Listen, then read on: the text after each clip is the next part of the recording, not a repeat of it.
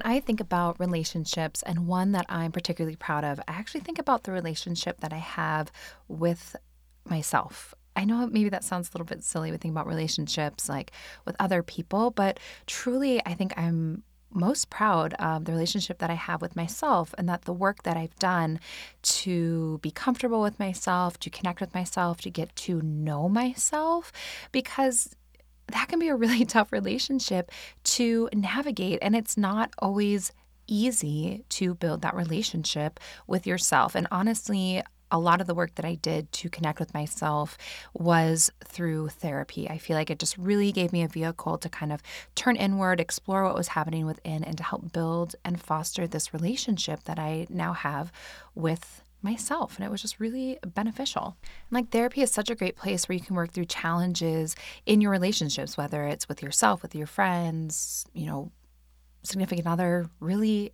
anyone.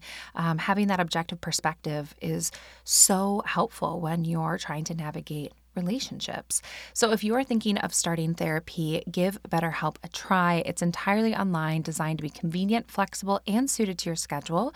Just fill out a brief questionnaire to get matched with a licensed therapist and switch therapists anytime for no additional charge. So become your own soulmate whether you're looking for one or not. Visit betterhelp.com slash minutes today to get 10% off your first month. That's betterhelp, H-E-L-P dot com slash minutes. Hello, everyone. Welcome to this episode of the Mindful in Minutes podcast. I'm Kelly, and today we're going to be diving into something that I personally have been exploring a lot, kind of dabbling in, um, just having a really good time learning about this. Probably for the last maybe year, year and a half, I've been looking into it. Um, we're going to be diving into all things body, connecting with the physical body through the practice of somatic meditation. And basically, we're going to be looking at like how can we use these more physical practices as a vehicle for our well-being and what does it mean to focus on the physical body for meditation instead of having your meditation be mostly in your head right we think about meditation as being a mental thing and in essence it is, but what is it like when you let your point of concentration be your physical body? And like I said, I kind of started deep diving into this idea of like somatic work, um, embodiment, mind body connection, being connected to your physical body maybe a year and a half ago. I was really looking into it when I was working on writing You Are Not Your Thoughts. So I guess that would have been about a year or so ago. And um, the reason that I was really diving into it was that I knew when I was creating that journal program, all of that, that book, that I wanted the beginning, like the first step, if you will, outside of acknowledging your anxiety, was to work with the physical body because you really can't get any deeper on stuff, especially anxiety, because anxiety and fear is a physical response, right? We feel it in our bodies. We get sweaty, tight chest, nervousness, breathlessness. Like it's such a visceral physical thing that I knew that I needed to begin with the body. And then as you work through the eight weeks, you kind of get a little bit deeper and deeper and deeper. But if you can't calm down the body and address like the nervous system activation that's happening at that time, it's really hard to go any deeper. And so I really look was looking into embodiment practices, somatic practices. I was working, you know, for myself, doing a lot of kind of somatic meditation, and I've really just been enjoying it. Um, and I've been doing more of it now as well, like after you know giving birth, reconnecting to my body, things like that. Um, I've just I've really been enjoying it, and so I wanted to share somatic meditation with all of you. Um, one little note before we dive in I will be talking about the concept of trauma in this episode and how it can be stored or not stored in our body or how we can have like muscle memory for things. If I'll, all I'm going to talk about is more kind of what I would call like not capital letter T trauma, so like nothing particularly like specific or big or um, scary or like that could potentially like re-traumatize.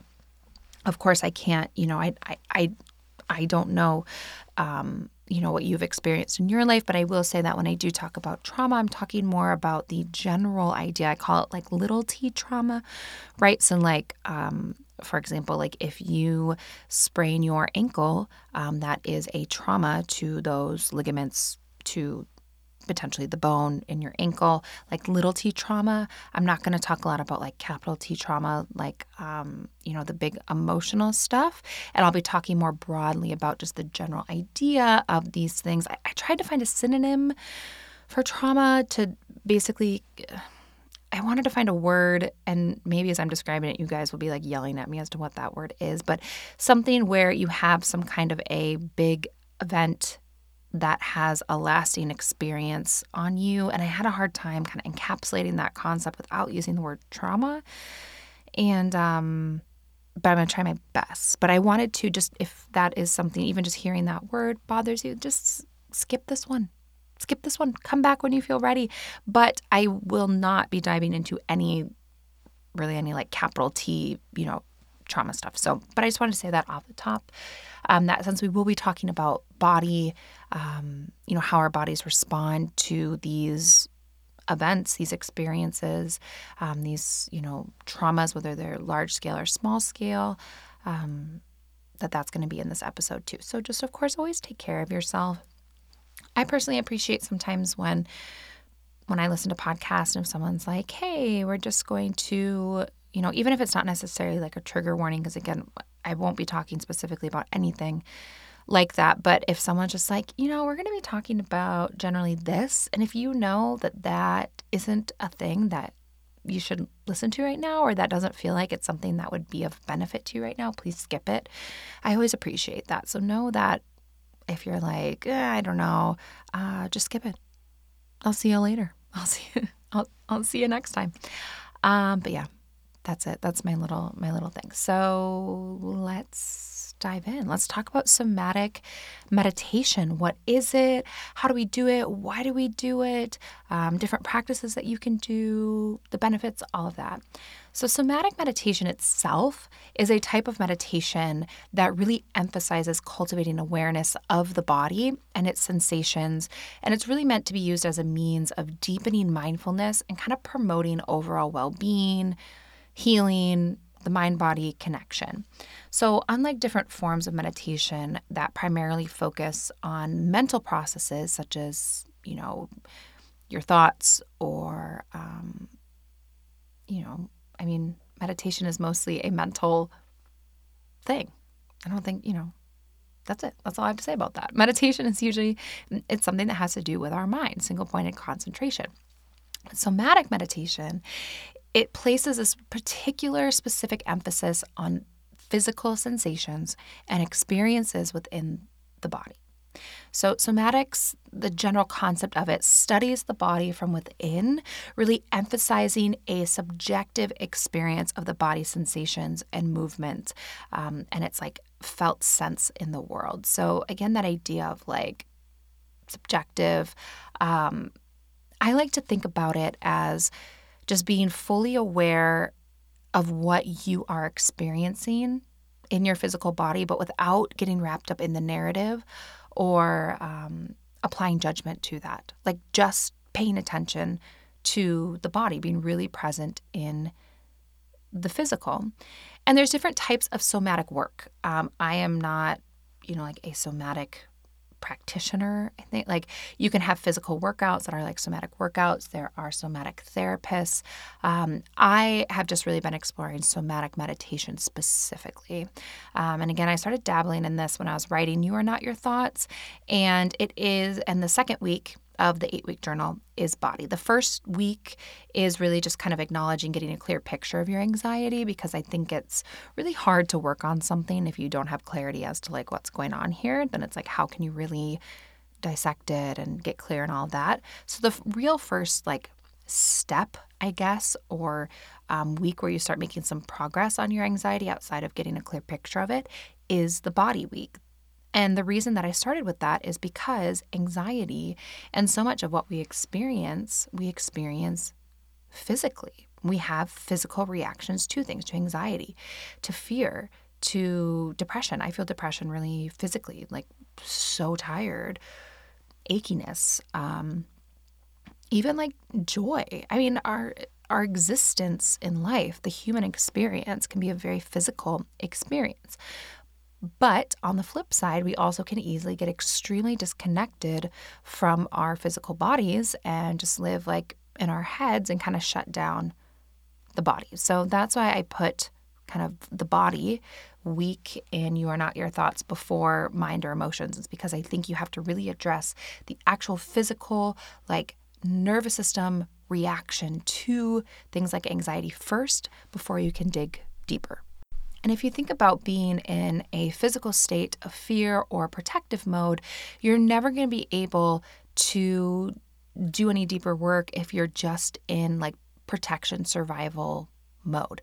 So when I was looking into this, like I had tools in my toolbox from the yoga world, also from the meditation world, but I wanted to look into some more somatic techniques as well and some physical body kind of embodiment practices in meditation on how can we get some of that fear and pain, etc., like out of the tissues in the body um, so that we can go deeper. And this also plays off of the idea of the koshas, which you've heard me talk about in Yoga Nidra, which is sort of the yoga version of like the different parts of us. So, kosha means layer or sheath, and it's like these different layers that we have. There's five of them. When you practice Yoga Nidra, you journey through the koshas. And one note on Yoga Nidra, because I got an email about this just like yesterday. I am going to be revamping and redoing the Yoga Nidra 101. I originally did that, I think, in 2020, early 2020. So it's been almost four years. And I know more. I feel like I can do a better episode. And so I'm going to be revamping that one. And a new Yoga Nidra 101 will be coming up. So someone emailed me. I recently took it down because I just felt like I have more to add. Um, and they're like, where to go? And uh, it's coming back. So that's that. But in Yoga Nidra, we talk about the koshas, and the first layer is the physical body. So that plays off of this idea like you're never going to get deeper to like your energetics or your wisdom or your mind or anything if we can't first work with the physical body and get that really calmed down. We have to tap into the physical first. And you may be somewhat familiar with the idea of somatics or this idea that things can be stored in our body. If you've read the book or heard of the book, The Body Keeps the Score by Bessel van Kolk. I believe is how you pronounce it. And this is a book that really explores the complex sort of interplay between like trauma and the brain and the body and how trauma can be stored in the body it's an interesting read. Um, there's also a lot of discourse out there as to whether or not you can actually have these types of things stored in your body. I'm going to talk about that in a minute. Um, but I would say it's a, it's an interesting read. I know a lot of yoga teacher trainings actually require this as uh, required reading. I do not in my trainings, but I do know a lot of them do, and I think it's an interesting read. Made me think and look at things a little bit differently.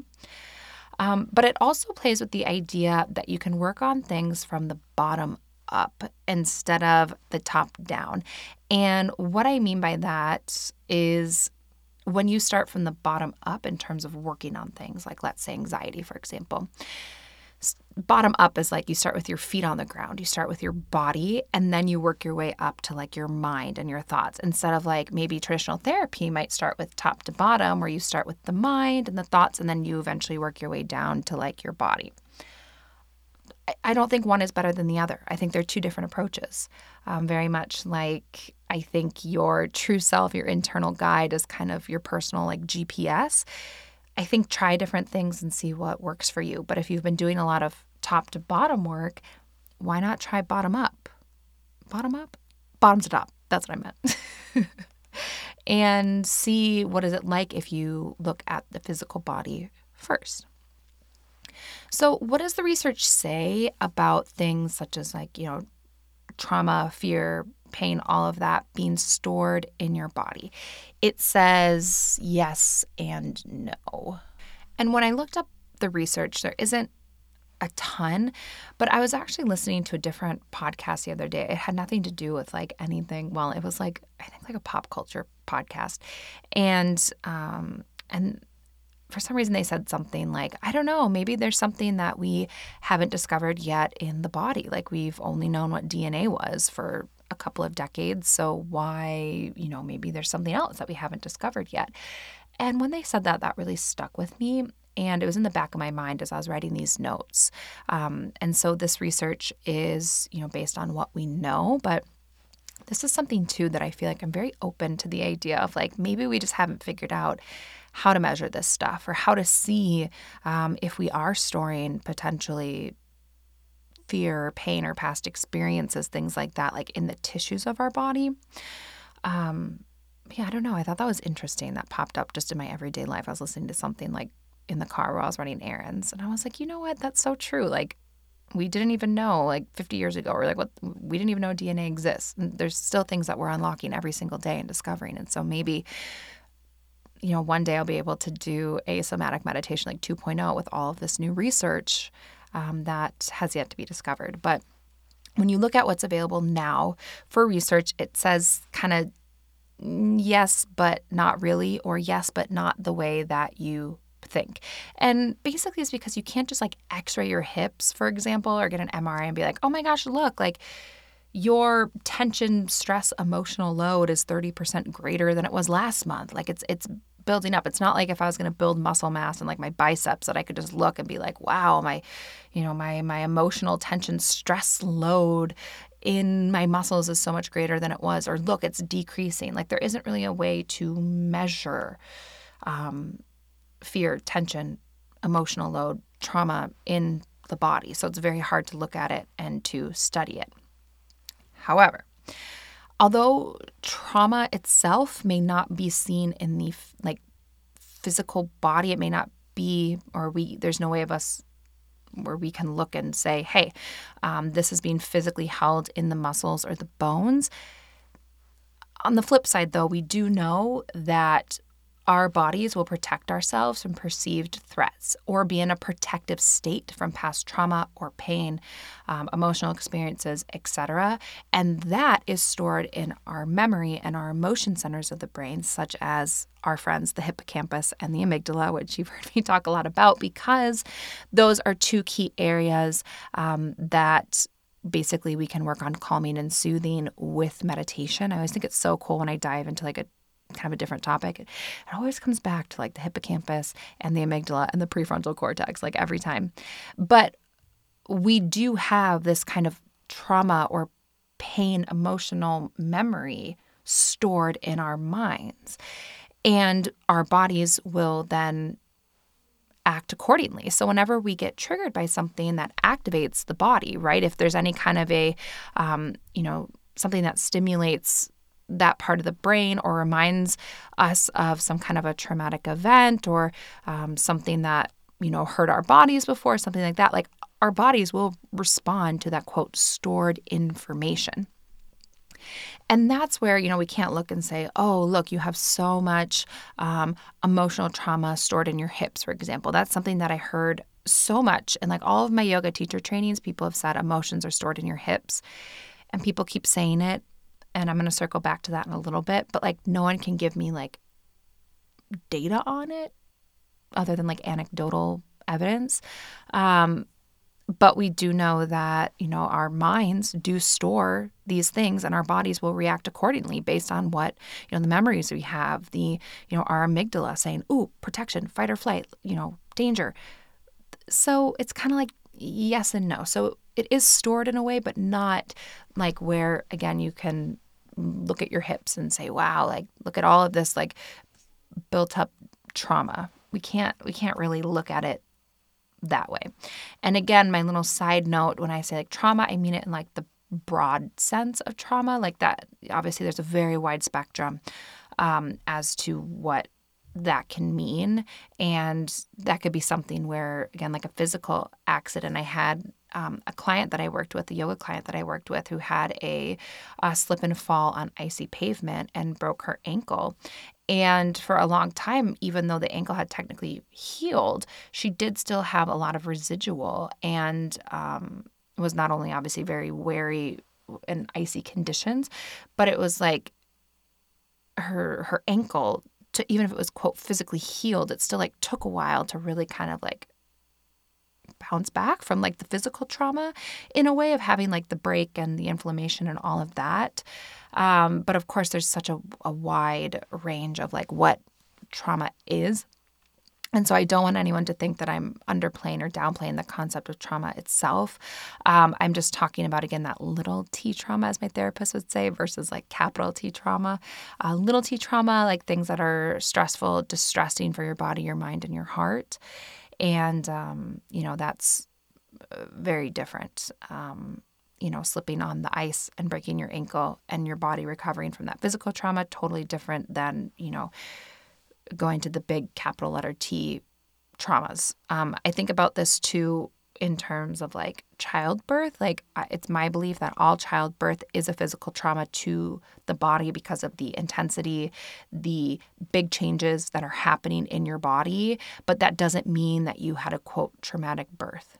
Do you know what I mean? Like, something can be a physical trauma, but that doesn't mean that it's like going to traumatize you or be like a capital letter T trauma, right? Like having a part of your body go from something that's the size of a nickel to the size of a bagel in anywhere from days to hours, um, growing a new organ, ejecting that organ when it's done, like all of that, that is, you know, physical trauma for the body. It's a big physical, medical uh, thing, event to give birth. But now, having done it twice, I would say that of my two, only one, I, I would say I would kind of call Pork Chop's birth as being like more of like a traumatic birth versus Poppy's birth. I would not consider to be like traumatic, but they were both like physical traumas for my body um, because of just the big medical event and the changes that that happen. Um, but yeah, but really, I mean, I mean, trauma can be anything that you experience that has lasting effect, effects physically, mentally, emotionally, you know, etc.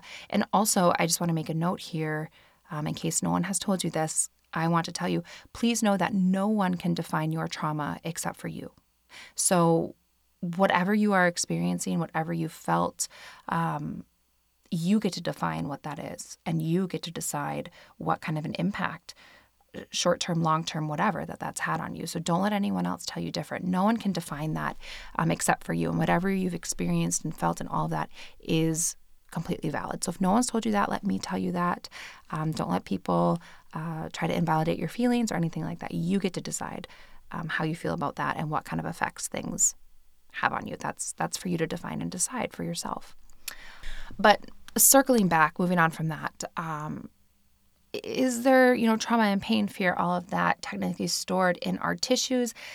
Not that we know of. However, we do have muscle memory. We do physically respond. Like our bodies are designed to survive, they're designed to protect, to survive.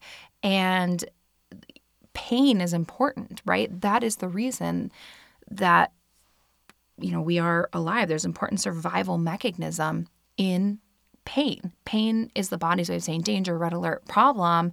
We've got a problem here. If we didn't experience pain, we'd just be walking around like bumping into sharp objects or like with broken bones all over, and like we wouldn't survive. So pain is necessary and it is a way our body, it's basically how our body helps us to survive. And we have protective mechanisms in place for this, right? Our bodies can respond before our minds can even really process what's happening. It's like when you touch a hot burner, right? And your your hand is already or you touch something hot and your hand's already flown off of it before you've registered like ouch, that was hot.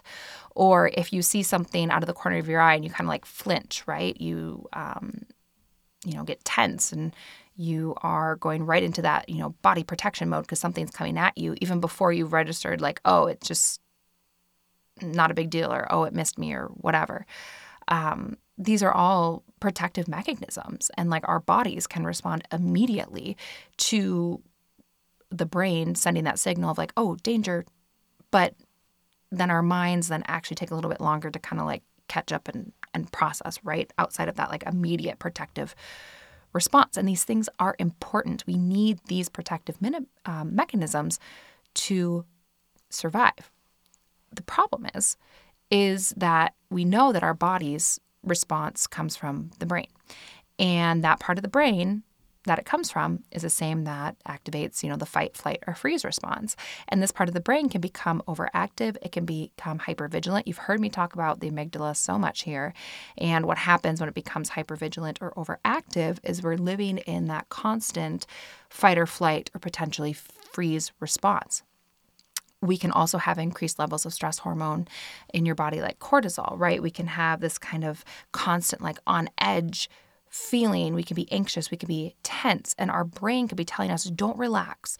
Be prepared for anything at any time. Danger could be around any corner. Um, even if we logically know that we are safe in our in our bodies, our mind can tell us otherwise, and our bodies will respond, right? Because the mind there's that mind body connection. So again, it's kind of this idea of like storing the information, even if it isn't necessarily like in your tissues or we can't look at where it's stored in the tissues. But I want to share my own personal thought on this that is not rooted in evidence at all. If there are two things that are for certain in my life right now, it is that one, I'm really trying to prioritize the food that I put in my body because I know what I feed myself, I end up feeding baby Poppy. And two, I do not have a lot of time. And even if I have aspirations of having these great, balanced meals, sometimes I just do not have enough time to follow through on that, which is why I'm so happy that I have discovered Factor. And Factor makes these delicious, ready to eat meals. They're fresh, they're never frozen, they're chef crafted, dietitian approved, and they're ready to eat in just two minutes. So they are perfect for me on those really busy mom days when both kids are going crazy. And they're perfect for my husband when he has long shifts at the hospital. He doesn't really get a meal break, so he can just pop one in the microwave and it's ready in just two minutes. And I love that they are no fuss, no mess meals, and they're good. They're really good. Plus, you can customize your weekly meals with flexibility so you can get as much or as little as you need. We need different amounts on different weeks, and so this is perfect for us.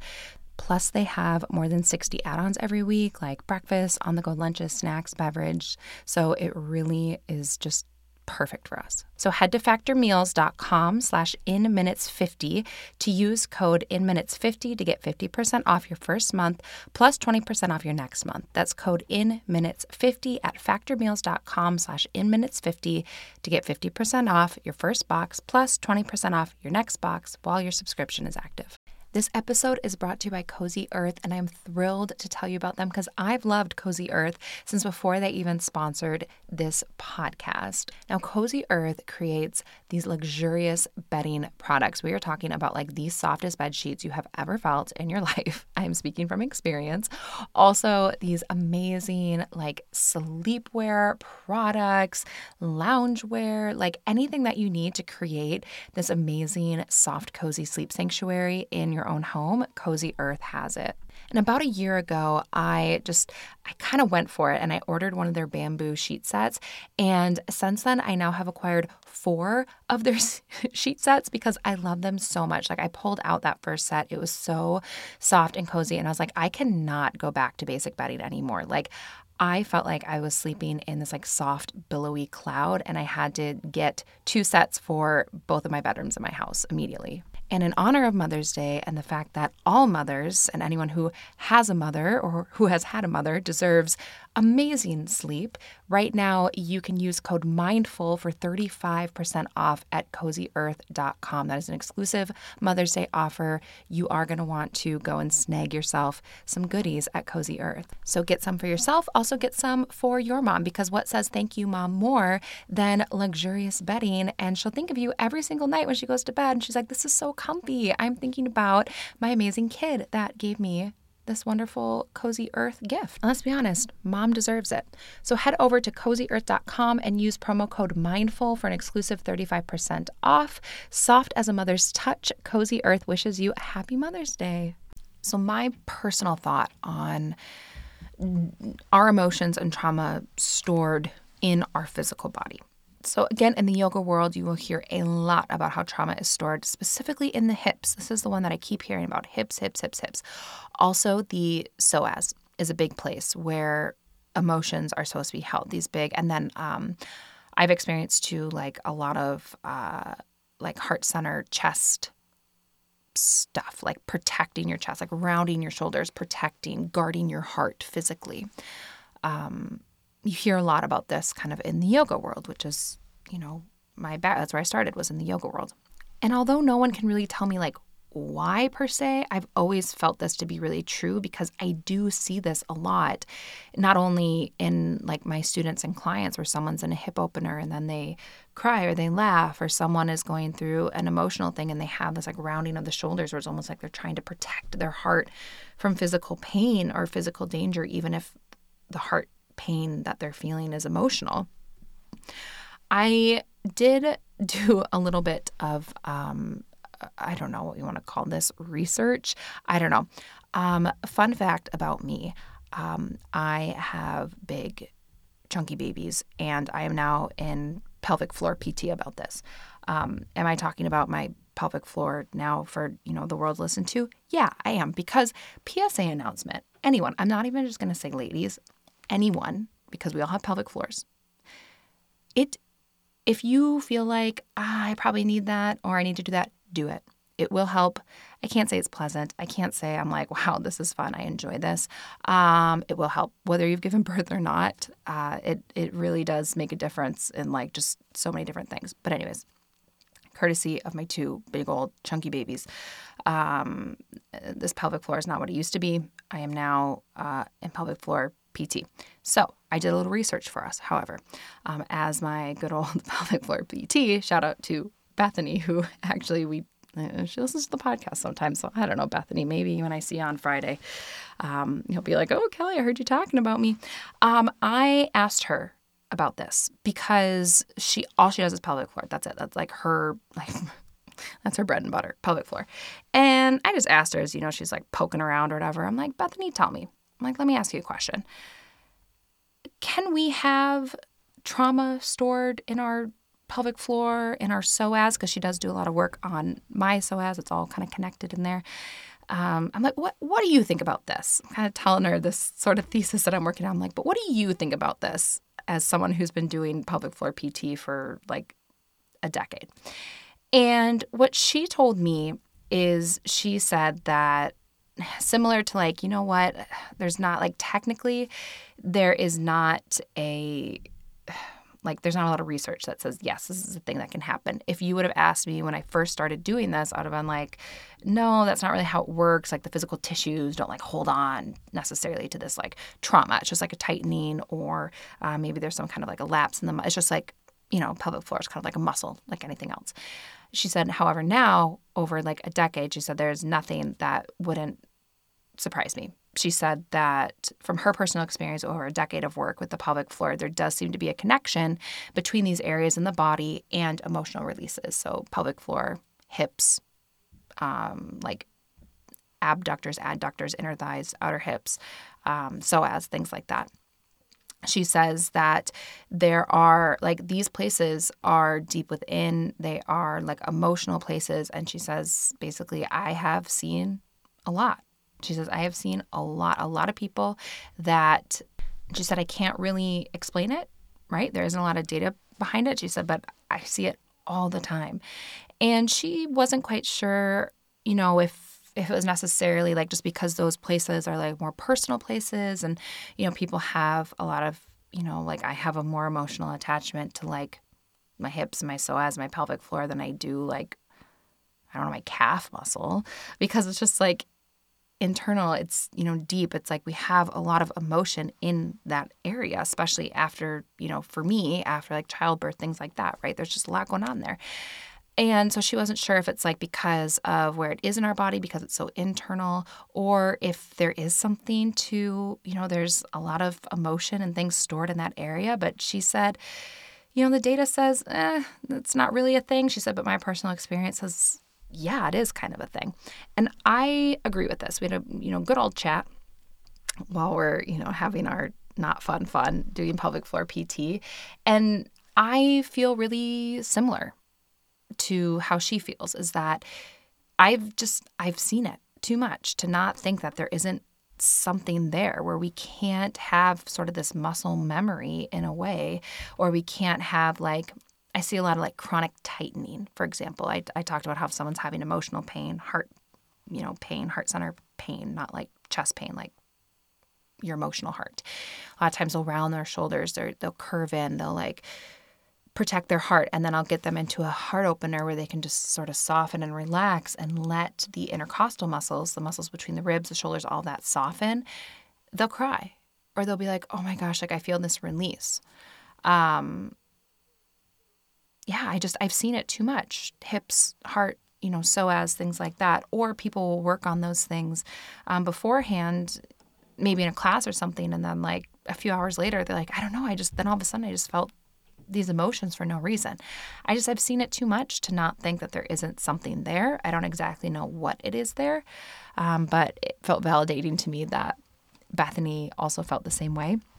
And I do see this a lot in yin yoga, which I think our next 101 will do will be Yin Yoga 101 because it's a type of yoga that works specifically with the fascia or the connective tissue, not the muscles. And there's also a theory that a lot of this stored gunk, if you will, is in the fascia, the connective tissue, not necessarily the muscle. And I have seen a lot of emotional releases in yin yoga. Um, and I just, I don't know, I've seen too much to not think that there isn't something there. And again, maybe it's something we haven't discovered yet. Um, I'm open to certainly being wrong. Uh, maybe it's just a coincidence that I've seen it, but that's where I, my non scientific uh, opinion on it is that there's something there. There's something more to this that yes i understand that our minds of course have memory and store this information as a way of protecting ourselves and then our bodies are responding to what our minds are experiencing but i do think that there's lingering things there as well that we may or may not be conscious of so all of that then brings me back to the love of somatic meditation. So, somatics is all about how do we get into the body how do we experience this experience? And how do we get the body to release that red alert response and work from the bottom up? And I have found this to be essential when I was working with not only my relationship with my body um, when it was changing, you know, during pregnancy and then postpartum and all of that, because I basically, for the last, um, I guess, I guess I found out I was pregnant with pork chop March of 2020. So, I mean, next month it'll be four years where I've basically only been in either a, a pregnant or a postpartum state. I, just like that's uh, eye opening to me as I figure that out right now in you know lifetime. But reconnecting with my body has been essential. But also when I worked with my relationship with my anxiety and really working to heal my anxiety, it was so essential that I got into my body, that I connected with it. I felt the feelings. I learned how to quiet the nervous system, how to soften those protective mechanisms first, learn how to truly relax my body so it's not in this constant state of scared, fear, protect, survive. It's totally transformed everything for me, in my personal opinion. In my experience, it's changed everything. I think of it as like, it's almost like my body has gone from like an uncooked spaghetti noodle to a cooked one. Do you know what I mean? It's going from like this hard, rigid, like ah thing that just felt like it could like snap at any minute into kind of more of this like cooked noodle. It's like you know, it's a little loose, it's a little fluid, it's softer, it's um, you know, more pliable, more flexible. It's not like under a little pressure, it's just gonna snap. And I really think a big piece of that has been some somatic techniques, specifically incorporating some somatic meditation where I'm focusing on my body and getting it to relax so that I'm not in that red alert physical response all the time. And I was reflecting the other day too. Again, I was, I feel like so many, I know people say that their best ideas come in the shower. That doesn't happen to me. The best ideas come when I'm like driving, or I guess my, some of my more profound thoughts come when I'm just like willy nilly, like driving around. Um, and the thought came to me where I was like, I was kind of reflecting and I was like laughing to myself because I was like, you know, I hate, I was thinking like, oh, I, I hate to I hate to break it to people, but you know, uh, taking care of yourself, trying to prioritize your sleep, like doing a little meditation every day, moving your body, it does work. It does make you feel better. And I was just kind of, I don't know, I was like laughing about that, where I was like, yeah, you know, there there is something to this. But the reason that I was thinking about that was because I was reflecting and I was like, I feel more peaceful in my existence right now than I have in a really long time. And I was reflecting on, like, I wonder why that is because it's not like things haven't gotten more chaotic.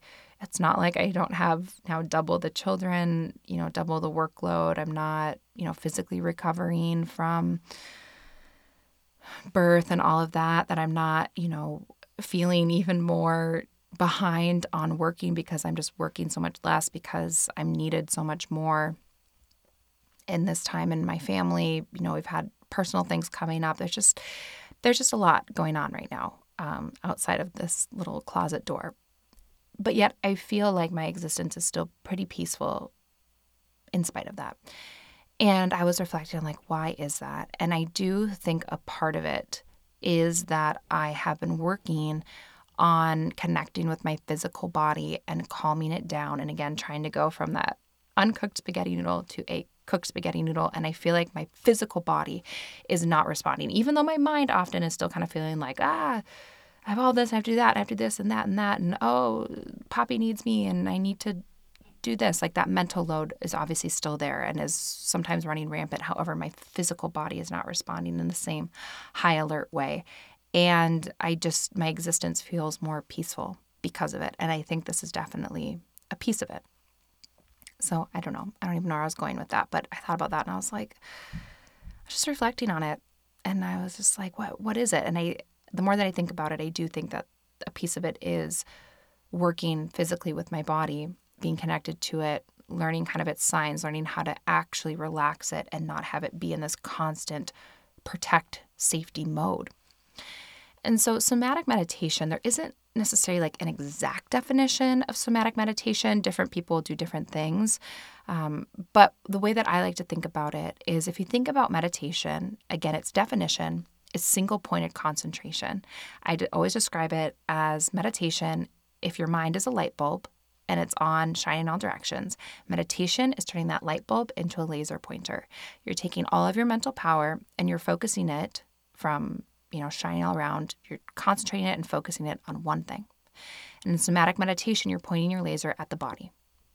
The body and the physical experience and sensations within you, that is your point of concentration in this type of meditation. So, some of the key characteristics of somatic, somatic meditation body awareness. Somatic meditation involves bringing all of your attention into your body, becoming more attuned to the sensations, the movements, the experiences of being in your body. And this might be just observing your bodily sensations without judgment or interpretation. What I will say is when you start working with body stuff, especially if you have been in that protective mode, that fight or flight, that amped up like, oh, that that uncooked spaghetti noodle place for a long time, go slow, go easy, remind yourself that you're in a safe place. It can be a little scary, it can be a little eye opening. If you are disconnected from your body, at least this is my experience, there's a reason. There's a reason. It, you may not necessarily feel safe there, or, you know, there's a lot there in that relationship. So just take it slow, take it easy, right? As Pork Chop always tells me, take it easy, take it slow. We started saying this on, you know, when he was learning how to walk and he wanted to just like go flying and was always falling over. I was like, you know what, buddy, just take it easy, take it slow. And he started saying that back to me take it easy, take it slow. When it comes to somatic meditation, if you feel like this is going to be a tricky one for you, take Pork Chop's advice, take it easy, take it slow. There's no rush. But with body awareness, right, you may start with just observing, checking in like, what is my body feeling right now? Where am I feeling tight right now? Um, just looking at it without judgment, you don't even need to interpret it, just like what's going on right now. And it might give you this better understanding of, you know, maybe where there's place to do a little bit more work. But the first, just body awareness. What is going on in the body? What is it telling me? Um, to do this, I personally like a body scan. So you can scan through top to bottom. Um, I like to do like a tense and release exercise. That's one where you get like really, really tense on purpose and then you completely relax it. Um, even just a, a quick check in, you know, like what what's going on in my body. Um, those are some of my favorite kind of just body awareness, and that can be so powerful and give you so much information just by doing that. Um, I think about sometimes. I think about you guys know that like meme or is that like TikTok sound? It's like, what would happen if you just called Taylor up? Um, but I think about that in terms of this, where it's like, what would happen if you just checked in with your body. You know, or it seems like such a simple thing, but it's like so much more complex than that. I don't know. I, I think about that one a lot. And it's like, what would happen if you just called your body up? Like, you know, see what's going on. It's not always that easy. Um, but even something like light touching or tapping on the body, that can be a good way to practice some body awareness as well. So, after a body awareness, you're going to do something called embodied presence or experienced embodiment. Somatic meditation really encourages you to fully inhabit your body and experience the present moment through sensory awareness. And this will usually include maybe some grounding techniques like bringing your awareness to your feet, maybe some gentle touch.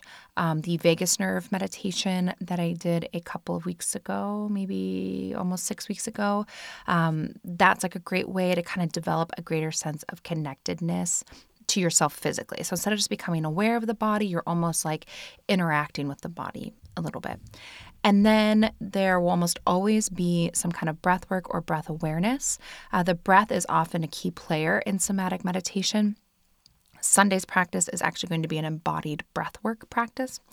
Uh, the breath is essential to somatic meditation and any body work. And I say body work like meditation work for your body and not like body work like uh, massage. Um, breath is a powerful tool that can regulate the autonomic nervous system, which is in charge of bodily functions, heart rate, blood pressure, digestion, stress response, and so on. And basically, by engaging in conscious breathing techniques, individuals can activate the parasympathetic nervous system or the rest and digest system, which counteracts the body's stress response and helps to promote relaxation and that physical quieting of the body. Again, going from that uh, uncooked spaghetti noodle to cooked spaghetti noodle.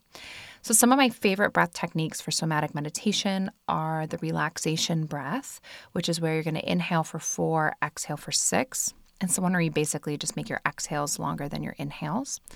Um, I like breath that is oxygenating for the body. So there's one we're going to do on Sunday that's like a three part inhale and a long exhale. And it's designed to really oxygenate the body, almost get kind of like this tingling sensation in your body. I really like that one.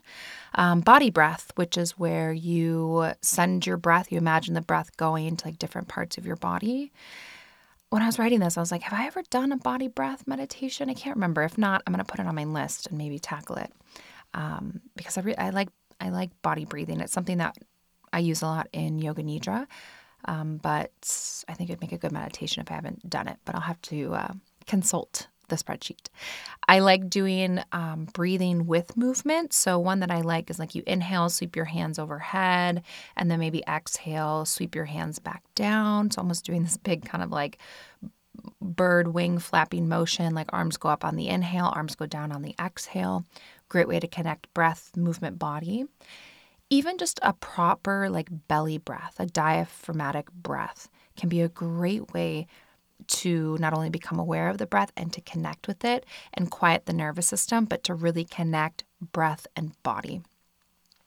And then sometimes somatic meditation will incorporate some movement. So maybe like a walking meditation, um, some mindful movement, Qigong.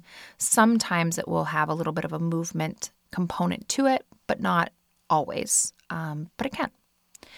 And somatic meditation is broad because it's just about being present in your body. And there's many different ways you can do that. If you're having your body, awareness of your body, connection with your body, observing your body, anything body as your point of concentration in meditation, it's it kind of falls under the somatic meditation umbrella. Um, but I went and I looked at some of the more recent meditations and ones that that I think would qualify as like more of a somatic style of meditation. So, obviously, Sunday's meditation in a couple of days, um, the vagus nerve meditation from January, um, the nervous system reset meditation from November of last year, 2023. I think it's around Thanksgiving ish time. There is a July 1st five minute body scan meditation, a body awareness meditation. I didn't write down the date on that one. I want to say it was in May. Um, but May of last year. But anything body, breath, nervous system in the title is going to be really good for um, somatic work, for body connection, um, yeah, any kind of like embodiment type work. So that's what we will be doing on Sunday. Um, I wanted to end with some signs that maybe you could benefit from body work or somatic meditation, and also some signs that maybe it's quote like working or that maybe you know what you might want to look for um, in terms of like benefits i guess from this so signs you may need to do some body work really it, it honestly can be like anything.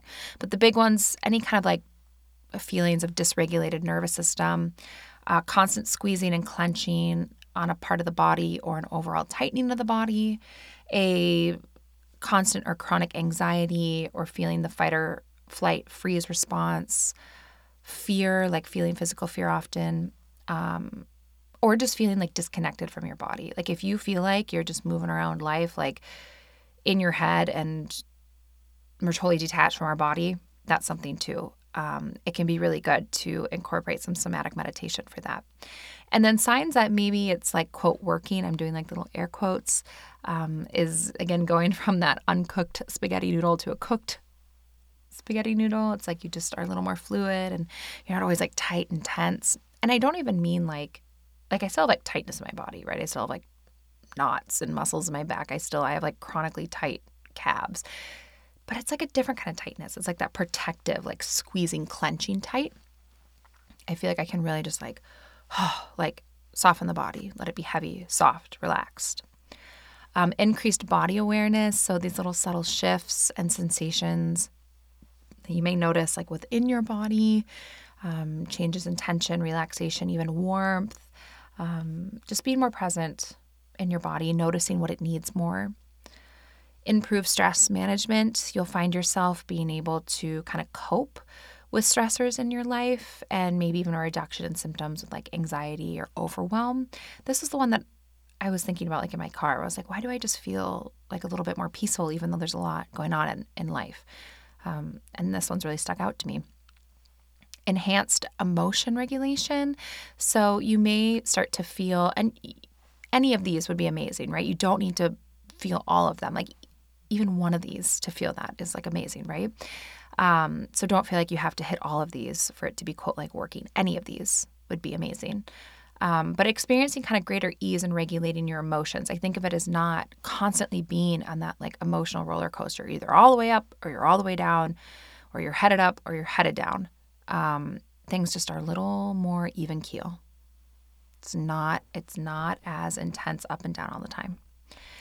Potentially reduced physical symptoms. You guys know I'm always a little bit wary to say like, you know, that meditation will literally cure everything. I don't like to use that word like quote like cure. I think it's such a great thing to support everything else that you're doing. Um, but you know, chronic pain, headaches, digestive issues, tension related ailments, high blood pressure, that sort of stuff. Um, any kind of meditation actually has a tendency to help decrease those things or those symptoms, but somatic meditation in particular, because I think sometimes when you bring awareness, like I happen to be a jaw clencher, so I get headaches from that. And if I'm not being present and aware and noticing being like, oh, I'm clenching my jaw and having that body awareness to relax it, it just would stay clenched all the time. Do you know what I mean? So I think somatic meditation is great for that awareness piece. Um, increased resilience, so feeling more resilient and adaptable when things are tricky, like it, maybe feeling like you have this ability to bounce back from setbacks or challenges, um, that you can do that just a little bit faster with more ease. A deeper connection with yourself, right? You are trying to connect with your body, your body's sensations that can tell you so much about your thoughts and your feelings, who you are, how you respond to something, right? When you have that physical like visceral reaction to someone. Like, have you ever met someone and your body was instantly like, oh, no, not safe, not this person, not okay. Even though you may have only said like one word to them and your body instantly was like, no. Like, that's important to pay attention to. And having that deeper connection to self is important. The more that you do somatic work, the more you can connect with your body, recognize its signals, what it's telling you, and ultimately understand your thoughts, your feelings, your quote gut reaction, that type of stuff. Um, and then also greater empathy and compassion. So maybe feeling more attuned to the experience and needs of others. Um, that I think is just generally a meditation thing in general. Any kind of meditation is going to do that. Um, and then increased sense of well being. So just feeling like maybe more joy, more peaceful, more fulfillment. I think that this is particularly true of somatic meditation because, again, if your body is always in this like protective mode, you can't unwind. You can't feel peace. You can't really enjoy things because you're just feeling so tense and clenched up and like you're in this fear response protective mode, which again is important. There's a reason that we do that. The issue becomes what if you can't ever turn that off, right? Or we haven't turned that off in so long? How can we kind of work to even for little moments, little moments where we are safe, can we try to, you know, turn that protective mode off a little bit? And it can really increase a sense of, of well-being. Um, but yeah, so that's that's all I had on my notes on somatic meditation. Um, again, take it easy, take it slow, ease into it. Um, I'm curious, you know, your thoughts on body, body work, somatic meditation, what it's like to connect with your body. I found it really profound just for me personally. Um, and, you know, I'm, I'm open to, you know, being wrong. If anyone has a really great peer reviewed study that shows how we can, you know, physically measure trauma being stored in our tissues, I would love to see it. I didn't find any in my searching. I do know people are looking into it, but I, I couldn't really find anything that I felt like had some good solid data. But again, it's something that I've seen and felt in my own body, seen in my students, my clients, and there's definitely something there. And I've just really been enjoying some somatic meditation elements. And so I wanted to share it all with you. And I'm looking forward to sharing Sunday's meditation. So that's all I have for you. I hope that you are doing well, that you're having a beautiful week. And I hope that wherever you are, that maybe you can find just a little bit of peace and calm in whatever's happening in your life right now. So thank you for being here. And that's it. Bye.